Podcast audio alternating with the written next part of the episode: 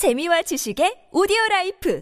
팟빵 안녕하세요. 군사도뽕입니다. 최근 안타깝게도 우크라이나군이 솔레다르를 러시아군에게 함락당하고 예상보다 큰 피해를 입으며 후퇴하게 된 이유가 무엇인지 궁금한 분들이 많으실 텐데요. 지난 5월에서 6월 전투 이후 대부분 러시아군을 압도하며 잘 싸워왔던 우크라이나군의 상황에 비춰보면 제17전차 여단이 큰 피해를 입었다는 최근의 OSINT 소식이나 제46 공수 여단 병력이 거의 괴멸되다시피 하는 엄청난 피해를 입었다는 사실이 의아하게 느껴집니다. 최근 여러 OSINT 소식에 따르면 그 이유가 무엇인지 드러나고 있는데요. 솔레다르에서 엄청난 병력으로 밀고 들어오는 러시아군과 맞서 싸운 우크라이나군 제46 공수 여단과 제128 산악 여단, 제17 전차 여단은 각자 동등한 지위를 갖추고 있어 이들의 통합해 방어군들을 통제할 지휘관이 없었기 때문에 각 여단 전투부대원들이 기민하게 움직이지 못했던 것이 첫 번째 원인이었던 것으로 분석됩니다. 특히 제46 공수 여단은 솔레다르시를 방어하기 위해 마지막으로 남겨진 부대였는데 이들은 러시아 바그너 그룹 용병들과 끊이지 않는 전투를 벌였던 것으로 파악됩니다. 우크라이나군 제46 공수 여단은 크라스노폴리우카 방향에서 솔레다르로 몰려오는 러시아 러시아군과 블라우다튼의 방향에서 솔레다르로 향하는 러시아군의 공세를 측면 방향에 붙잡아 두려 했고 이들을 지원하기 위해 우크라이나군은 추가 병력 증원을 보냈다고 합니다. 이들은 러시아군 병력들이 정면으로 치고 들어올 것이라 예상했는데요. 그런데 러시아군이 이 예상과 달리 솔레다르 도심지의 측면으로 우회 기동하며 포위하려 하자 이에 대응하기 어려워졌다고 하는데요. 러시아군 쪽에서도 이 같은 포위 기동을 실시하는 동안 너무 지나친 인명 피해를 입었고 최일선의 부대원들이 주춤하기 시작하자 우크라이나군 지휘부에서는 이 러시아군 병력들이 우선 전열을 재정비한 후 다시 공세 공세를 실시할 것으로 내다보았습니다. 상식적으로 이렇게 판단하는 것이 정상일 텐데요. 이 잠시 동안의 시간을 틈타 우크라이나군은 추가 증원군을 보내고 제46 공수 여단의 병력 또한 재정비해 각 부대가 서로 교대해가며 방어선을 지킬 수 있도록 대비하려 했다는데요. 그런데 러시아군이 또 한 번 우크라이나군의 예상을 깨고 솔레다르 전역에 엄청난 추가 예비대 병력을 투입했다고 하는데요. 엄청난 피해가 발생하는 것에도 아랑곳하지 않고 러시아군은 동료의 시체를 넘고 넘어 진격해왔고 탄약이 부족해진 우크라이나군 방어군들도 전열이 무너지며 후퇴하기 시작 했다고 합니다. 아무리 그래도 러시아군이 설마 이 정도까지 무모한 공세를 가해올 줄은 몰랐던 우크라이나군 지휘부마저 예상치 못한 상황을 겪으며 혼란에 빠져버렸고 이 때문에 우크라이나군 제46 공수 여단에게는 철수하라는 명령이 제때 내려지지 못했다고 하는데요. 이 때문에 우크라이나 제46 공수 여단 병력은 솔레다르 도심지 전역에서 러시아 바그노 그룹 용병들이나 러시아 공수군 전력들과 뒤섞인 채 사방에서 달려드는 적들과 싸워야 했다고 합니다. 결국 이로 인해 제46 공수 여단 병력은 괴멸에 가까운 피해를 입었지만 지나친 피해를 무시 하고 더욱 무모한 공세를 가했던 러시아군은 더욱 심각한 피해를 입게 되었다고 하는데요. 제17 전차 여단의 대원들이 많은 불만을 나타냈다는 것 또한 방어작전의 지휘 통제가 제대로 되지 않아서였던 것으로 여러 오신트 전문가들은 파악하고 있습니다. 그동안 여러 전투에서 우크라이나군의 전차 여단들은 여러 전선에 파견되는 방식으로 운용되어 왔는데요. 제17 전차 여단은 원래 다른 전선에서 작전을 수행하고 있던 중 제46 공수 여단과 제128 여단의 다급한 요청에 의해 솔레다르 전선에 투입된 것으로 확인되고 있습니다. 이렇게 급히 투입되다 보니 제17 전차 여단은 솔레다르 전선의 상황이 도대체 어떻게 돌아가는지 파악하지 못한 채 불리한 전투를 치러야 했고 그 결과 헤르손 전선에서와 달리 예상보다 훨씬 큰 피해를 입게 된 것으로 현재 파악되고 있는데요. 이처럼 솔레다르 전선에서 우크라이나군 지휘관들은 서로 일관된 통합 지휘 체계를 갖추지 못한 이유로 솔레다르에서 물러나게 되었던 것으로 보입니다. 우크라이나 육군 전체를 지휘하며 수도인 키우 방어를 책임지는 올렉산드르 시르스키 상장은 이후 현장을 방문했는데 당시 솔레다르 전투에 참가했던 지휘관들을 질책하고 이들의 서열을 정리해주기 위한 방문이었 있었던 것으로 파악되고 있는데요. 그러나 이처럼 지옥과도 같은 현장에서 우크라이나 제46 공수여단의 주력 병력들은 포위망을 빠져나갈 수 있었고 상식을 벗어난 진격을 러시아군이 계속한 탓에 러시아군의 사상자 규모는 우크라이나 사상자 수의 10배를 넘어설 정도로 커졌다고 합니다. 우크라이나군 제46 공수여단 전력은 영국에서 선진 군사 교리를 훈련받은 정예 병력이었기에 이들을 잃었다는 것은 쓰디쓴 피해인데요. 그러나 솔레다르 전투에서만 최소 수천 명, 아니 수만 명을 넘어서는 사상자를 기록한 러시아군의 피해는 더욱 심각합니다. 그러나 최근 러시아 국가 수뇌부들이 무려 70만 명에 달하는 추가 동원을 감행할 것이라 발표하며 더욱 많은 러시아의 젊은이들이 전쟁터에서 사라져 갈 것이 예상되는데요. 따지고 보면 지금까지 러시아에서는 무려 120만 명에서 130만 명 이상에 달하는 엄청난 인력을 전장의 희생양으로 밀어넣으며 국가 경제력을 지속할 역량마저 크게 상실하고 있습니다. 이렇게까지 하면서 러시아가 달성하려는 것은 무엇일까요? 상상을 초월하는 인력으로도 공세가 실패하자 그보다 더욱 말도 안 되는 규모 인력을 희생시키며 그동안 러시아군은 어느 정도 전과를 확대시켜 왔는데 70만 명의 추가 증원군 러시아 군이 전선에 나타난다면 우크라이나군도 결국 위기에 빠지고 마는 걸까요? 전문가는 아니지만 해당 분야의 정보를 조사 정리했습니다. 본의 아니게 틀린 부분이 있을 수 있다는 점 양해해 주시면 감사하겠습니다. 현재 우크라이나 전장에서 러시아군이 얼마나 비인간적인 대우를 받으며 총알바지 혹은 대포박으로 내던져지고 있는지 공개되어 전 세계에 충격을 주고 있습니다. 보통 전쟁이 장기화되면 서로가 실제 전투를 겪으며 적의 전술을 배우거나 이에 대한 대응법을 익히며 양측 모두가 점점 더 무서운 베테랑으로 발전해 나가기 마련인데요. 그런데 현재 변화된 러시아군의 전술을 자세히 들여다보면 1년 가까이 전쟁을 치르고 있으면서 배운 것이 없는 게 아니라 오히려 더욱 자국군의 희생을 늘리는 퇴보한 전술을 구사하는 방식으로 변화되어 기가 막히게 합니다. 러시아군은 본격적인 공세를 시작하기 전에 전통적인 구소련식 화력 공세를 퍼붓습니다. 이들은 보병들을 밀어넣기 전 공세를 가하는 방향 전면에 정확도가 크게 떨어지는 포격의 단점을 최소화하기 위해 광범위하고 대대적인 포격을 약 45분에서 150분까지 퍼붓습니다. 통상적으로 이 같은 포격에는 대대 전술단 두세 개당 한 개 포대가 배치되는 BM-21 그라드 다연장 로켓 이 많이 사용되며 BM-27 우라강 다연장 로켓이나 152mm 포 또한 동원됩니다.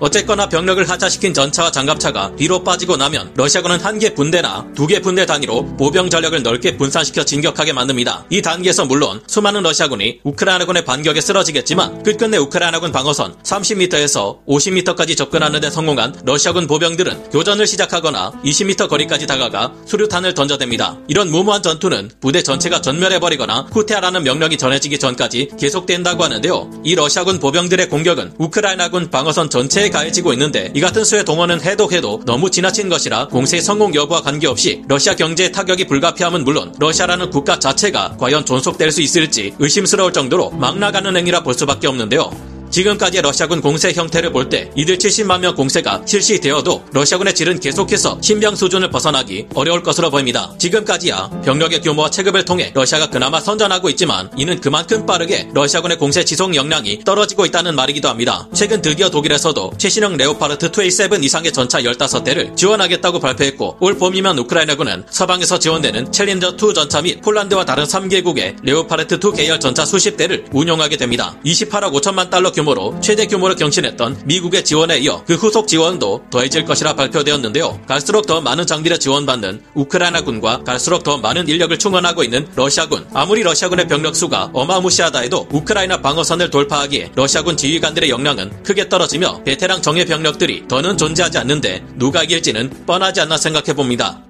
다행인 것은 현재 떨어져가는 우크라이나군의 포탄과 탄약을 조만간 미국의 대규모 지원으로 충당할 수 있을 것이라는 점인데요.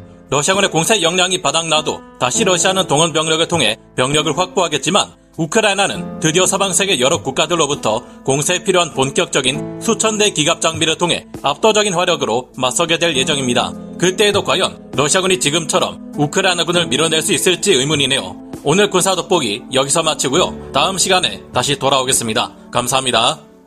영상을 재밌게 보셨다면 구독, 좋아요, 알림 설정 부탁드리겠습니다.